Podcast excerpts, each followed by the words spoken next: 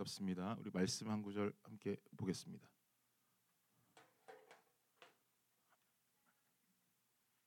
시편 133편입니다.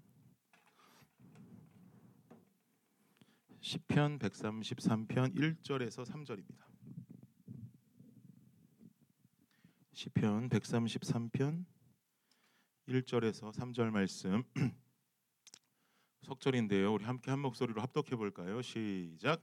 보라 형제가 연합하여 동거함이 어찌 그리 선하고 아름다운고 머리에 있는 보배로운 기름이 수염 곧 아론의 수염에 흘러서 그의 옷깃까지 내림 같고 헐몬의 이슬이 시온의 산들에 내림 같도다. 거기서 여호와께서 복을 명령하셨나니 곧 영생이로다. 아멘. 반갑습니다. 오랜만에 이렇게 숨 예배를 통해서 여러분 만나니까 어, 굉장히 설레고 벅찬 마음 가지고 이 자리에 나왔습니다. 여러분도 설레시나요? 네, 그렇게 말씀이라도 해주셔서 감사해요. 우리 함께 선하고 아름답게라는 제목으로 말씀 나누기를 원합니다. 저희 집엔 여러분께서 잘 아시는 것처럼 다섯 명의 아이들이 살고 있습니다. 친자만 다섯입니다. 재혼 없이 입양 없이 아내와 저 사이에서만 태어난 순수 자식들 다섯 명과 함께 살고 있어요. 다섯 명의 아이들 중에 세 녀석은 학교를 다니고 있고요. 나머지 두 명은 아직 학교도 가지 않는 어린 아이들입니다. 원래 넷째 일하는 올해 학교를 들어갔어야 맞는데 제 아내가 몸이 좋지 않아서 여름 방학 말미부터 얼마 전까지 한국에 있었기 때문에 넷째 아이 학교 입학을 한 학기 미루어둔 상태입니다. 그러다 보니까 새 녀석이 학교를 가면 아내랑 저는 남아 있는 두 놈만 데리고 오후까지의 삶을 살게 됩니다. 아이들은 보통 학교를 무슨 요일부터 무슨 요일까지 가는지 아세요? 월요일부터 금요일까지 학교를 가겠죠. 그런데 지난주 토요일이 되니까 아이들은 당연히 토요일이니까 학교를 가지 않았습니다. 학교를 가지 않고 집에만 있었습니다. 그 다음 날은 주일입니다. 주일이 됐는데 주일도 당연히 학교를 가지 않았습니다. 그리고 찾아온 월요일 어저께죠. 어제는 학교 staff development day라고 학교를 쉰대요. 학교를 가지 않았습니다. 오늘 화요일이 됐습니다. 오늘은 일렉션 데이라고 학교를 오지 말랍니다. 여러분은 뭐 공감하실지 공감 못 하시겠지만 보통 자녀가 있는 가정의 부모님들은 여기까지만 제가 이야기하면 여기저기서 한숨 소리가 들리기 시작합니다. 왜일까요? 아이들이 4일 동안 학교를 가지 않았다는 말은 무슨 의미겠어요? 4일간 집에서 엄마 아빠가 내내 아이들과 씨름했겠구나라는 의미가 되겠죠. 이거 나중에 해보시면 아시겠지만 쉬운 일이 아닙니다. 아니나 다를까 저희 집은 4일 동안 서로 싸우고 애들끼리 소리 지르고 또 그러다가 언제 싸웠냐는 듯이 또 신나게 또 소리 지르고 잘 놀았다가 또 언제 재미나게 잘 놀았냐는 듯이 또 싸우고 또 엄마 아빠한테 와서 어디 가자고 조르고 피자 먹으러 가자고 조르고 게임하러 가자고 조르고 뭐 난리도 4일 동안 이런 난리가 없습니다. 저는 오랜만에 숨예배 설교를 하러 가기로 우리 한전도사님과 두 주 전부터 약속을 하고 과연 어떤 본문으로 설교를 하면 좋을까 하고 고민을 하는데도 그 중간에도 아이들 다투는 소리, 뭐 칭얼대는 소리, 엄마한테 가서 뭐 사달라고 조르는 소리 이런 소리들이 막 들립니다. 싸우는 소리, 우는 소리. 바로 그때 하나님께서 제 마음에 큰 감동으로 오늘 본문 1절을 생각나게 하셨습니다. 보라 형제가 연합하여 동거함이 어찌 그리 선하고 아름다운고 이 말씀이 불현듯 생각이 나더라고요. 그래서 아 주님 주신 마음인가 보다라고 생각하고 이번 주는 시편 133편으로 설교해야겠다라는 생각을 했습니다. 우리 애들 다섯 명이 연합하고 화합하는 일이 가능할까라는 생각이 많이 듭니다. 그리고는 자연스럽게 교회라는 공동체에 대해서 좀 떠올려 떠올려 보게 됐어요. 교회라는 신앙 공동체에 있어서 가장 큰 고민거리이고 가장 큰 문제거리는 뭘까요? 연합이에요. 연합. 얼마나 그 공동체 안에서 잘 지내고 있는가? 형제들끼리 얼마나 잘 연합하고 있는가? 자매들끼리 얼마나 잘 연합하고 있는가? 형제 자매의 성별을 넘어서서 형제와 자매 간에 얼마나 잘 인간의 관계적으로 연합하고 있는가. 관계의 문제가 향상되고 성숙한 그리스도인으로서 이 관계의 문제를 어떻게 대처해야 할지에 대한 고민이 없는 교회는 아마 이 세상 천지에 한 군데도 없을 겁니다. 여기 대부분이 뭐 주님의 교회 청년들도 있을 것이고 대학생들도 있을 것이고 뭐 타교회 뭐 장로교회 청년들도 있을까요? 엑스 청년들도 있을까요? 여러분들 공동체에 이런 문제 없는 공동체는 한 군데도 없을 거예요. 오늘 본문의 시를 쓴 저자는 누굴 것 같습니까, 여러분? 다윗입니다. 시편은 무조건 저자가 누구냐고 묻는 질문에 다윗이라고만 대답해도 정답일 확률이 70%가 넘어요. 다윗이 수많이 쓴 시편 중에 하나예요. 다윗이 오늘 본문이 133편을 썼습니다. 그러면 다윗의 인생 속에서 보라 형제가 연합하여 동거함이 어찌 그리 선하고 아름다운 고라고 고백할 만큼이나 관계적인 어려움이 있었을까? 어떤 관계적인 어려움이 다윗의 인생 속에 있었길래 다윗은 지금 이런 시를 쓰고 있는 것일까? 여러분 잘 아시겠지만 다윗도 피할 수 없었던 관계적인 문제들이 수도 없이 많았습니다. 대표적으로 첫 번째를 꼽는다면 사울 왕과의 관계적 어려움을 경험했었죠. 다윗이 잘못한 거 있어요? 다윗은 잘못한 게 없어요. 그저 골리앗이라고 하는 블레셋의 거구 장수의 목을 베었을 뿐인데 유대 백성들의 영웅이 되어 버렸단 말이죠. 결국 이렇게 다윗의 인기가 올라가는 상황을 알게 된 사울 왕은 자신이 여전히 유다의 왕임에도 불구하고 다윗을 죽이겠다고 쫓아다니는 상황에 이르게 됩니다. 여기서 벌써 선대 왕 사울과 다윗 간의 관계적 어려움이 시작되는 것이죠. 그리고 또 다윗의 인생에서 볼 수 있는 또 다른 관계적 어려움은 뭘까요? 다윗의 인생에서 가장 슬픈 부분은 자식 농사였어요. 자녀들과의 관계의 어려움이 있었어요. 다윗의 장남이었던 암몬은 이복 여동생을 강간하면서 또 다른 아, 이복 아들인 압살롬의 복수가 이어지게 되고요. 또 압살롬은 아버지 뒤를 이어서 자신이 왕위에 오르기 위해서 아버지를 쫓고 죽이려는 페륜의 상황에 처하기도 하게 되죠. 인생에 쉽게 겪을 수 없는 일들입니다. 굉장히 큰 관계적 어려움을 가지고 있던 게 다윗의 인생이었어요. 이렇게 인생 속에 흔치 않은 관계적 어려움의 경험이 있는 다윗이 고백합니다. 보라, 형제가 연합하여 동거함이 어찌 그리 선하고 아름다운고. 여러분 개인의 관계적 문제 현주소는 어떻습니까? 여러분이 속해 있는 공동체는 관계적으로 건강한 상태에 놓여 있습니까? 우리 각자 개인과 우리가 속한 공동체가 이런 관계적 어려움을 넘어서 관계적 건강함의 단계로 성숙하기를 예수 그리스도 이름으로 축복합니다. 그렇다면 관계적 어려움을 넘어서 관계적 건강함의 단계로 성숙하기 위해서 우리는 어떻게 해야 될까요? 두 가지를 말씀드릴 텐데 첫 번째는 우리는 제사장적인 마인드를 가져야 됩니다. 제사장적 마인드. 2절 말씀 함께 한번 읽겠습니다. 시작. 머리에 있는 보배로운 기름이 수염 곧 아론의 수염에 흘러서 그의 옷깃까지 내림 같고 제사장이라고 하면 이스라엘 백성들을 영적으로 책임지는 종교 지도자예요. 출애굽기 29장을 보면 이스라엘 초대 제사장이었던 아론과 그의 아들들을 제사장으로 세우는 장면이 나오는데요. 말씀 한번 보겠습니다. 29장 4절에서 7절입니다. 읽겠습니다. 시작. 너는 아론과 그의 아들들을 회막문으로 데려다가 물로 씻기고 의복을 가져다가 아론에게 속옷과 에봇 받침 겉옷과 에봇을 입히고 흉패를 달고 에봇에 정교하게 짠 띠를 띠게 하고 그의 머리에 관을 씌우고 그 위에 거룩한 패를 더하고 관유를 가져다가 그의 머리에 부어 바르고 물로 씻기고 제사장을 세우는 장면이죠. 물로 씻기고 의복을 입히고 머리에 관을 씌우고 거룩한 패를 더하고 그 다음 뭐라 그래요? 관유를 가져다가 그의 머리에 부어라. 영어 성경에 보니까 어노인팅 오일이라고 말하고 있죠. 기름을 부어서 그 사람을 거룩한 제사장으로 세우라는 명령이에요. 다시 본문 2절로 돌아오면 머리에 있는 보배로운 기름, 머리에 부은 보배로운 기름이 수염, 곧 아론의 수염에 흘러서 옷깃까지 흘러내린다고 말씀하고 있죠. 지금 본문 2절에서 묘사하고 있는 장면은 제사장을 세우는 예식의 장면을 묘사하고 인용하고 있는 것입니다. 즉 지금 성경이 우리에게 말씀하는 형제와 연합할 수 있는 방법 첫 번째는 기름 부음 받은 제사장의 제사장의 마음을 가지고 살라는 거예요. 보통 제사장을 지금으로 말하면 누구라고 볼 수 있어요? 전도사, 목사들이라고 볼 수 있죠.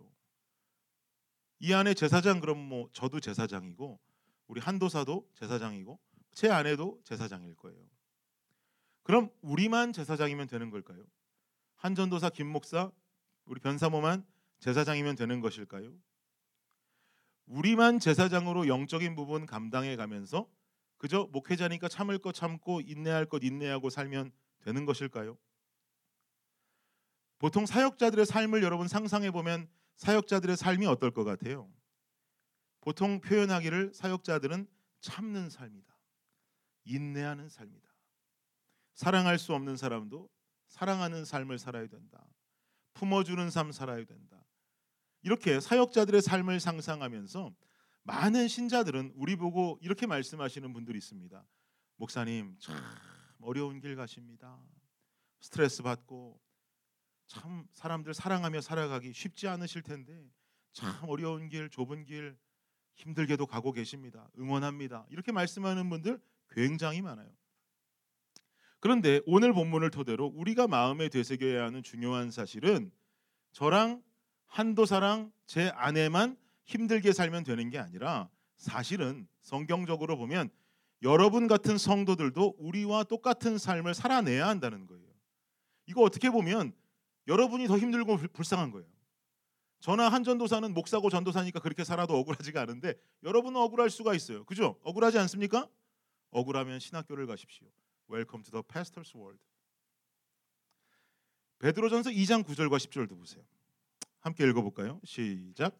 그러나 너희는 택하신 족속이요 왕 같은 제사장들이요 거룩한 나라요 그의 소유가 된 백성이니 이는 너희를 어두운 데서 불러내어 그의 기이한 빛에 들어가게 하시니에 아름다운 덕을 선포하게 하려 하심이라. 너희가 전에는 백성이 아니더니 이제는 하나님의 백성이요. 전에는 긍휼을 얻지 못하였더니 이제는 긍휼을 얻은 자니라. 아멘. 이 말씀에도 분명히 말씀하고 있죠. 너희는 택하신 족속이요. 택하신 족속이라는 말씀은 하나님을 믿고 구속함을 입은 하나님의 자녀요. 백성임을 말합니다. 여러분, 여러분은 하나님을 믿고 구속함을 입은 하나님의 백성들이 맞으십니까? 아멘. 그럼 그 다음 뭐라고 그래요? 그, 그 사람들은 왕 같은 제사장이다. 우리가 하나님을 믿어요. 하나님을 믿었고 십자가 은혜로 보혈로 구속함을 얻은 하나님의 백성들이라고 한다면 우리는 왕 같은 제사장적 삶을 살아야 된다라는 거예요. 너희가 전에는 백성이 아니더니 이제는 하나님의 백성이다. 긍휼을 얻지 못하였더니 이제는 긍휼을 얻은 자다. 그리고 이어지는 11절도 보세요. 함께 읽겠습니다. 시작. 사랑하는 자들아 거류민과 나그네 같은 너희를 권하노니 영혼을 거슬러 싸우는 육체의 정욕을 제어하라. 영혼을 거슬러 싸우는 육체의 정욕을 제어하래요. 여기서 말하는 육체의 정욕은 뭐 여러 가지 종류가 있겠지만 누군가를 헐뜯고 누군가를 비방하고 누군가를 힐난하고 손가락질하는 삶이 편하게 느껴지는 나의 이런 육적인 삶, 나의 육체적인 삶, 이 육체의 원함과 정욕을 어떻게 해라? 제어해야 된다는 거예요. 하나님의 사랑으로 구속함을 입은 하나님의 백성이요 왕 같은 제사장이라면 육체가 원하는 대로 살아가는 육체적 정욕의 삶에서 벗어나야 한다라는 권면을 주고 있는 것입니다. 우리는 육체적인 정욕에서 벗어나 내 영혼의 주인인 성령의 소욕대로 사는 백성들이 되어야 하는 것이죠. 그렇다면 성령의 소욕은 뭐냔 말이에요. 갈라디아서 5장 보세요. 22절에서 24절 말씀. 읽겠습니다. 시작. 오직 성령의 열매는 사랑과 희락과 화평과 오래 참음과 자비와 양선과 충성과 온유와 절제니 이 같은 것을 금지할 법이 없느니라. 그리스도 예수의 사람들은 육체와 함께 그 정욕과 탐심을 십자가에 못 박았느니라. 아멘. 성령의 열매가 있는 삶을 살아야 한다라는 거예요. 그게 바로 성령의 소욕대로 사는 사람의 특징입니다. 사랑과 희락과 화평과 오래 참음과 자비와 양선과 충성과 온유와 절제의 삶을 살아야 된다는 거예요. 육체의 정욕은 이런 성령의 열매들을 거스르고 미움과 다툼과 분열과 나눠짐을 조장한다라는 거죠. 그리고 24절에 뭐라고 말했어요? 그리스도 예수의 사람들은 즉 왕 같은 제사장들은 육체와 함께 그 정욕의 탐심을 어떻게 했대요? 십자가에 못 박았다. 아멘. 사랑하는 청년 여러분, 여러분의 인생을 미숙하고 아이 같은 성도의 단계에서 머무르면 된다고 생각하는 영적인 안일함에서 벗어나게 하십시오. 그 자리에서 탈출하고 돌아서야만 돼요. 아이와 같고 미성숙한 성도의 단계에서 성장해서 왕 같은 제사장의 단계로 성숙한 그리스도인의 삶을 살아야 하는 것입니다. 여러분 개인이 이런 삶을 살아가고 이런 개인들이 모인 공동체가 여러분의 교회가 된다면 여러분 그 공동 그 공동체에 싸움이 있을까요? 그 공동체에 분열이 있을까요? 아픔이 있을까요? 나눠짐이 있을까요? 관계적 어려움이 생길 수가 있을까요? 그럴 수 없겠죠. 성령의 소욕대로 살아가는 삶. 성령의 열매로 나눠짐과 분열과 미움과 다툼을 거슬러서 성령의 원하는 대로 살아가는 사람들이 각자이고 그 사람들이 모인 곳이 교회 공동체라면 그 안에서 미움과 다툼과 나눔은 사라지게 될 줄 믿습니다. 그럼 우리는 어떻게 성숙한 제사장의 삶을 살 수 있습니까? 어떻게 해야 성숙한 제사장의 삶을 살 수 있을까? 여러분께 권면 드려요. 은혜를 저장하지 마세요. 3절 말씀 봅시다. 함께 읽을게요. 시작. 헐몬의 이슬이 시온의 산들에 내림 같도다. 거기서 여호와께서 복을 명령하셨나니 곧 영생이로다. 아멘. 헐몬의 이슬이라고 말하는데 헐몬의 이슬이라고 하는 것은 어, 헐몬산에서 만들어진 이슬을 말합니다. 뭐 헐몬산이라고도 하고 뭐 어떤 사람은 헬몬산이라고도 말합니다. 똑같은 산이에요. 이스라엘 최북단에 위치한 꼭대기에는 만년설이 있는 꽤 높은 산입니다. 이 산에서 내려오는 물줄기가 물줄기가 내려와서 이스라엘 북쪽에 한번 모여서 호수를 형성해요. 그 호수 이름이 뭘까요? 갈릴리 호수예요. 갈릴리에서 또 물이 빠져 내려오면서 남쪽으로 흘러 내려가는 강줄기가 하나 형성되는데 그 강줄기는 어떤 강이냐면 요단강이에요. 요단에서 내려온 강줄기가 이스라엘 남단으로 쭉 내려오더니 남단쯤에 모여지는데 이곳을 사해라고 그래요. 사해. 단어 뜻이 뭐죠? 죽은 바다예요. 사해에는요 생물체가 살 수 없습니다. 죽은 바다예요. 연분도 엄청나요. 이것이 의미하는 바는 무엇입니까?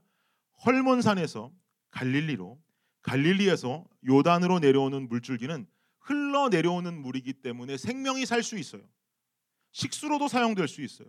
그러나 사해에서 고인 물에는 생명이 살 수 없다는 거예요. 죽었다는 거예요. 3절에 보면 헐몬의 이슬이라 함은 헐몬산의 만년설과 대기의 기온차로 만들어진 이슬입니다. 그런데 이 이슬이 북풍을 타고 남쪽에서 남쪽으로 내려오면서 시온의 낮고 높 은 산들에 죄다 내려온다라는 거죠. 마치 헐몬에서부터 시작된 계곡 줄기가 갈릴리와 요단과 사해로 흘러 들어오는 것과 동일한 맥락이에요. 즉 헐몬의 이슬, 헐몬의 계곡 줄기라고 하면 이스라엘에 임하는 하나님의 은혜를 말하는 것입니다. 그런데 그 은혜가 사해에 고이니까 어떻게 됐다고요? 생명이 없어요. 죽었단 말이에요. 사랑하는 청년 여러분, 하나님이 주시는 은혜는 그 은혜 자체는 너무 고결해요. 은혜 자체는 너무 고귀해요. 그 은혜 자체는 아무런 문제가 없어요. 완벽해요. 그런데 문제는 어디 있느냐?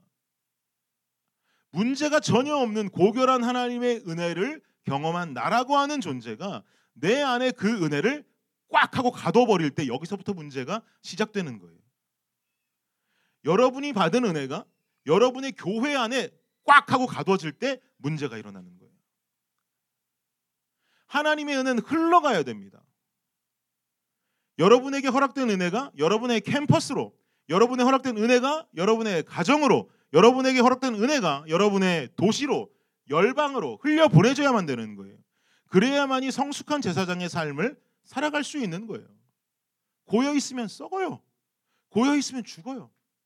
사회처럼 아무런 생명체도 살 수 없는 죽은 바다밖에 안 되는 거예요.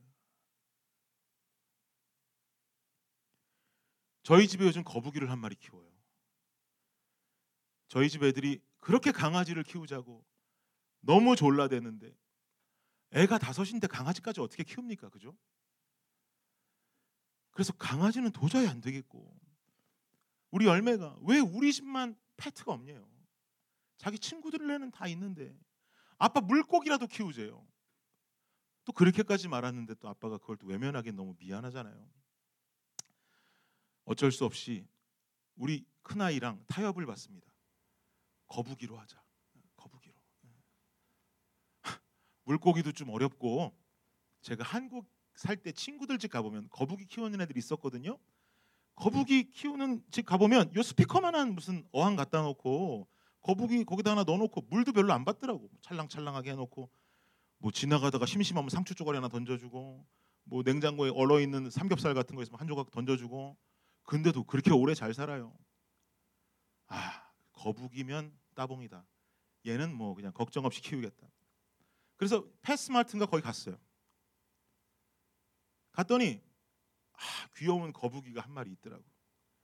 두세 마리나 돼야 고르는데 한 마리밖에 없어요.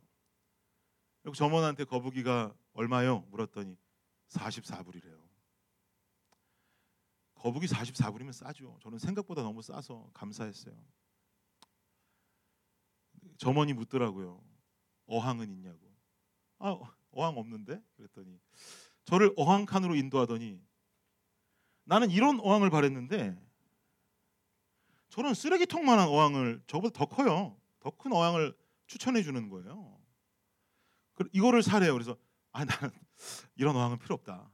손바닥만한 어항에다 그냥 애가 기어다닐 정도면 된다. 그걸로 줬으면 좋겠다. 그랬더니 이 사람 하는 말이 네가 고른 거북이는 11인치까지 큰데요.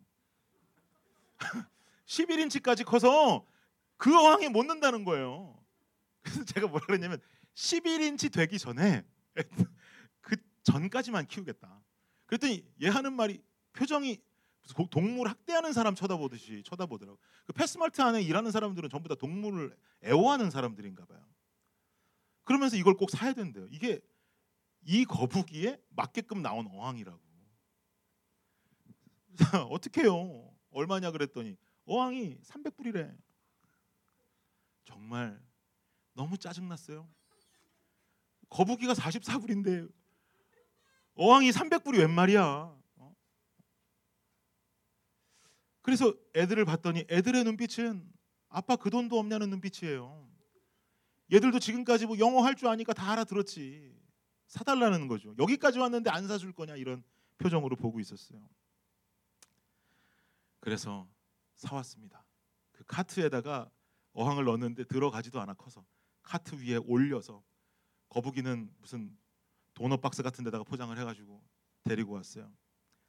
그날부터 거북이를 집에서 키우는데 거북이를 키우려면 어항을 매주 한 번은 물을 갈아주라 그러더라고요. 아 정말 귀찮습니다. 귀찮지만 어떡합니까? 더 그 귀여운 거북이가 더러운 물에서 사는 건 좀 그렇잖아요. 그런데 처음 거북이를 키웠던 한 주가 지났는데 제가 딱 봤어요. 어항 속 물이 더럽지가 않아요. 깨끗하더라고. 그래서 며칠을 더 두고 봤더니 열매가 막 성화해요. 막. 아빠는 거북이 일주일 지났는데 물도 안 갈아준다고. 나를 이상하게 또 막 얘기하더라고. 그래서 얼른 아마존에서 물을 빼는 펌프를 팔아요. 물 빼는 펌프를 사다가 어항으로 집어넣고 물을 빼려고 아래 자갈들을 깔아둔 자갈들을 이렇게 치는 순간 너무 깜짝 놀랐습니다. 그 아래에 엄청나게 더러운 물들이 많이 있더라고요. 그리고 이미 그게 올라오기 시작하니까 냄새가 너무 고약한 거예요. 어항 속에 고여 있는 물이니까 뭐 거북이 배설물도 그대로 있고 이끼들도 이미 생겼고 거북이 사료도 얘가 뭐 배부르면 안 먹은 것들이 그대로 녹아가지고 걔도 좀 안 좋은 가루가 되어 있더라고요. 그러면서 갑자기 거북이한테 미안해졌어요. 우리 거북이 이름이 드림이가 졌는데 이름이 느림이에요. 그래서 느림이한테 너무 미안, 느림아 미안하다. 이렇게 더러운 곳에서 너를 살게 했구나. 그래서 이 물이 고여 있지 않고 계속 순환되는 물이라면 그렇게 더럽지 않았겠죠. 사랑하는 여러분, 말씀을 통해서 받은 은혜, 예배를 통해서 받은 은혜, 찬양을 통해서 내 마음에 생겨난 영적인 뜨거움들 여러분 안에 감사합니다 하고 고이 저장하지 마세요. 그거 하나님이 여러분한테 저장하라고 주신 거 아니에요. 내 안에 두면 둘수록 고인물 속에서는 썩고 냄새나고 부패하고 온갖 배설물로 혼탁해지는 거예요. 오늘날 한국 교회가 가지고 있는 가장 큰 문제 요인 중 하나가 이거예요. 내 교회 배부르면 됐고 내 성도 늘어나면 됐고 내 교회만 은혜 받으면 됐고 내 교회만 뜨거우면 됐고 우리 안에 거한 하나님의 은혜 우리 안에 저장하기만 하면 그만이라는 식의 이런 모습들이 한국 교회의 건강을 해치게 됩니다.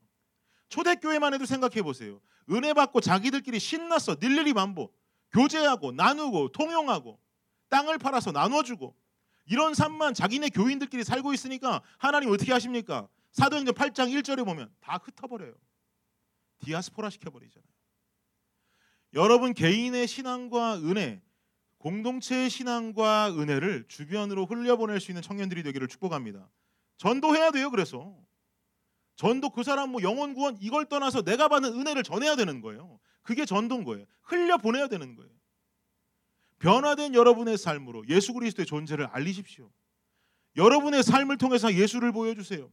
흘려보내고 계속 흘려보내세요. 우리의 삶의 은혜는 뱅크가 아니라 NGO가 돼야 되는 거예요. 자꾸 흘려보내고 전할수록 여러분의 신장은 성, 신앙은 성장합니다. 그래야 비로소 성숙한 신앙을 가지고 제사장적 마음을 가지고 살아갈 수가 있는 거예요. 저장하지 마시고 흘려보내세요. 이 삶을 통해 개인의 건강한 관계, 공동체 내의 건강한 관계를 유지하며 살아가는 여러분 되시기를 예수님의 이름으로 축복합니다. 결론을 맺겠습니다. 인생 속의 관계적 문제를 대하는 것처럼 어려운 일은 없어요. 교회 공동체 내에서 성숙한 모습으로 서로 사랑하면서 주님 나라를 세워가는 거 어려워요. 불가능에 가까울 정도로 어려워요. 말은 쉽지. 제사장적 마인드를 가지십시오. 멋지고 쉬워요. 저장하지 마시고 은혜를 흘려보내는 삶을 사십시오. 말은 쉽지. 아는데 살기가 어려워요. 지난 여름에 캄보디아 단기 선교를 갔다가 한국에 들려서 두 주 정도 시간을 보내고 미국에 들어왔어요. 제 아내가 한국에서 여러 가지 건강의 문제점이 발견되면서 혼자 한국에 남게 되고 제가 다섯 아이들을 데리고 미국에 먼저 들어왔어요. 그리고 아이들은 엄마 없는 하늘 아래 할머니 집에서 저와 함께 두어 달의 시간을 보내게 됐어요. 그래도 잘 견뎠습니다. 할머니는 매일같이 아이들이 맛있는 음식 먹을 수 있도록 매일같이 맛있는 음식 해주시고 열매가 얼마나 할머니가 맛있는 음식 많이 해줬냐면 열매가 말하기를 자긴 더 이상 고기를 먹고 싶지 않대요. 장난감을 사주면서 아이들의 마음을 달래주셨어요. 아이들은 맛있는 것만 먹다 보니까 제법 몸에 살도 붙었어요. 우리 열매 좀 살쪘습니다 요새.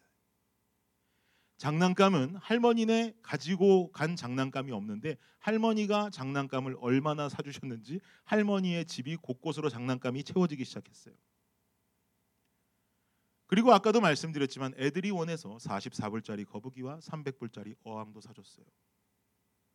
전 그래서 우리 아이들이 괜찮다고 생각했어요. 괜찮은 줄 알았어요. 기쁘게 잘 지냈다고 생각했어요. 그리고 아내가 어스틴으로 들어오는 날 열매 마음이 드리미를 데리고 공항에 나갔습니다.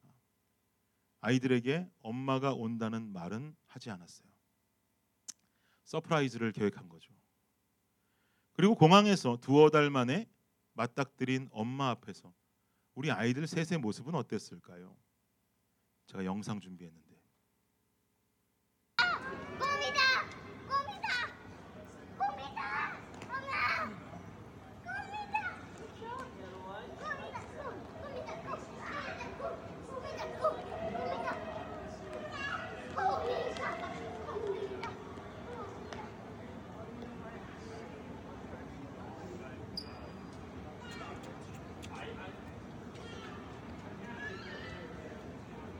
세 아이들의 반응은 모두 다 달랐어요. 저쪽에 화면으로 보실 때 좌측에 안겨 있는 큰 아이 열매는 오열을 하기 시작했고 마음이는 엄마를 안고 멋쩍게 웃고만 있었습니다. 사실 저는 저 중에 가장 밝아 보이는 드리미의 반응이 제 개인적으로는 가장 울컥했습니다. 끄셔도 돼요. 드리미는 아까 꿈이다 꿈, 꿈이다 꿈 하면서 날뛰는 모습을 보여주었는데 그렇게 말하는 드리미의 모습을 보면서 아 이 녀석 엄마가 진짜 보고 싶었구나라는 표현으로 느껴졌어요. 큰 아이는 웬간해서 우는 아이가 아닌데 오열하는 모습에 엄마가 얼마나 그리웠는지를 알 수 있었고요. 마음의 표현도 그랬어요. 엄마가 없는 동안 맛있는 것도 많이 먹고 장난감도 쌓여 있어요. 44불짜리 거북이와 300불짜리 어항도 생겼고요. 그래서 엄마가 보고픈 것도 괜찮은 줄 알았는데 아니었더라고요. 아이들이 나중에 말하는 이야기들을 들어보고 전날의 반응을 보니까 많이 참았더라고요. 엄마를 너무 많이 그리워했더라고요. 심지어 열매는 말하기를 엄마와 함께 있는 친구들을 보면서 많이 부러웠었다고 그러더라고요. 열매의 눈물, 마음이의 반응, 드림이의 반응 모두 힘들어도 견뎌낸 두 달여간의 시간이 있었기 때문에 나타난 반응이에요. 그리웠고 참기 힘들었지만 참아냈고 엄마가 보고 싶지만 울지 않고 견뎌냈고 그리고 나서 어느 날 갑자기 만난 엄마를 만나니 눈물이 터지고 웃음이 나고 꿈이야 꿈을 외치고 있는 거죠. 우리에게 이 땅에서 주어진 시간은 길지 않습니다. 우리는 언젠가 하나님 앞에 서게 되고 만나게 돼요. 예정된 시간에 만나는 게 아니라 어느 날 갑자기 오신대요. 관계를 회복하는 것, 공동체 안에서의 관계를 올바르게 형성하는 것, 제사장처럼 살아내는 것, 은혜를 흘려보내는 것 어려워요. 불가능해 보여요. 그러나 주님 앞에 서게 되는 날 주님을 저렇게 반길 수 있는 자녀들이 되기를 간절히 원합니다. 그러기 위해선 힘들다고 포기하면 안 돼요. 살기 힘들다고 이제 그만해야겠다라고 놔버리면 안 돼요. 힘들어도 해보는 거예요. 눈물이 나도 참는 거예요. 보고 싶어도 그리워하는 거예요. 불가능해 보여도 죽을 똥을 싸면서 해보는 거예요. 그리고 마라나타 주님 다시 오실 그날 어느 날 갑자기 다시 만나는 그 주님 앞에 그 품에 안겨서 어떤 사람은 펑펑 울고 어떤 사람은 멋쩍게 웃고 전도사님하고 저는 꿈이다 꿈 꿈이다 꿈 그러면서 길길이 날뛰고 외치면서 기쁘게 주님 맞이했으면 좋겠어요. 그날 저런 반응이 나오려면 오늘을 반드시 살아야 됩니다. 힘들어도 못 견디겠어도 살아내고 제사장적으로 흘려보내는 은혜의 삶으로 오늘을 살아내고 내일을 살아내는 여기 모인 모든 청년들이 되시기를 예수님의 이름으로 축복합니다. 이 시간에 좀 우리 기도하는 시간 가질 텐데요. 우리 순예배에 오시면 여러분들 함께 다 자리에 앉아서 기도하는 시간을 갖게 되죠. 지금 저와 전도사님 또 제 아내가 지나다니면서 기도해 드릴 텐데 혹시 기도 받는 것을 원치 않는 분들은 그냥 그 의자에 앉아 계시면 되고요. 기도 받기 원합니다 하는 분들은 죄송하지만 이 바닥에 앉아 주시면 돼요.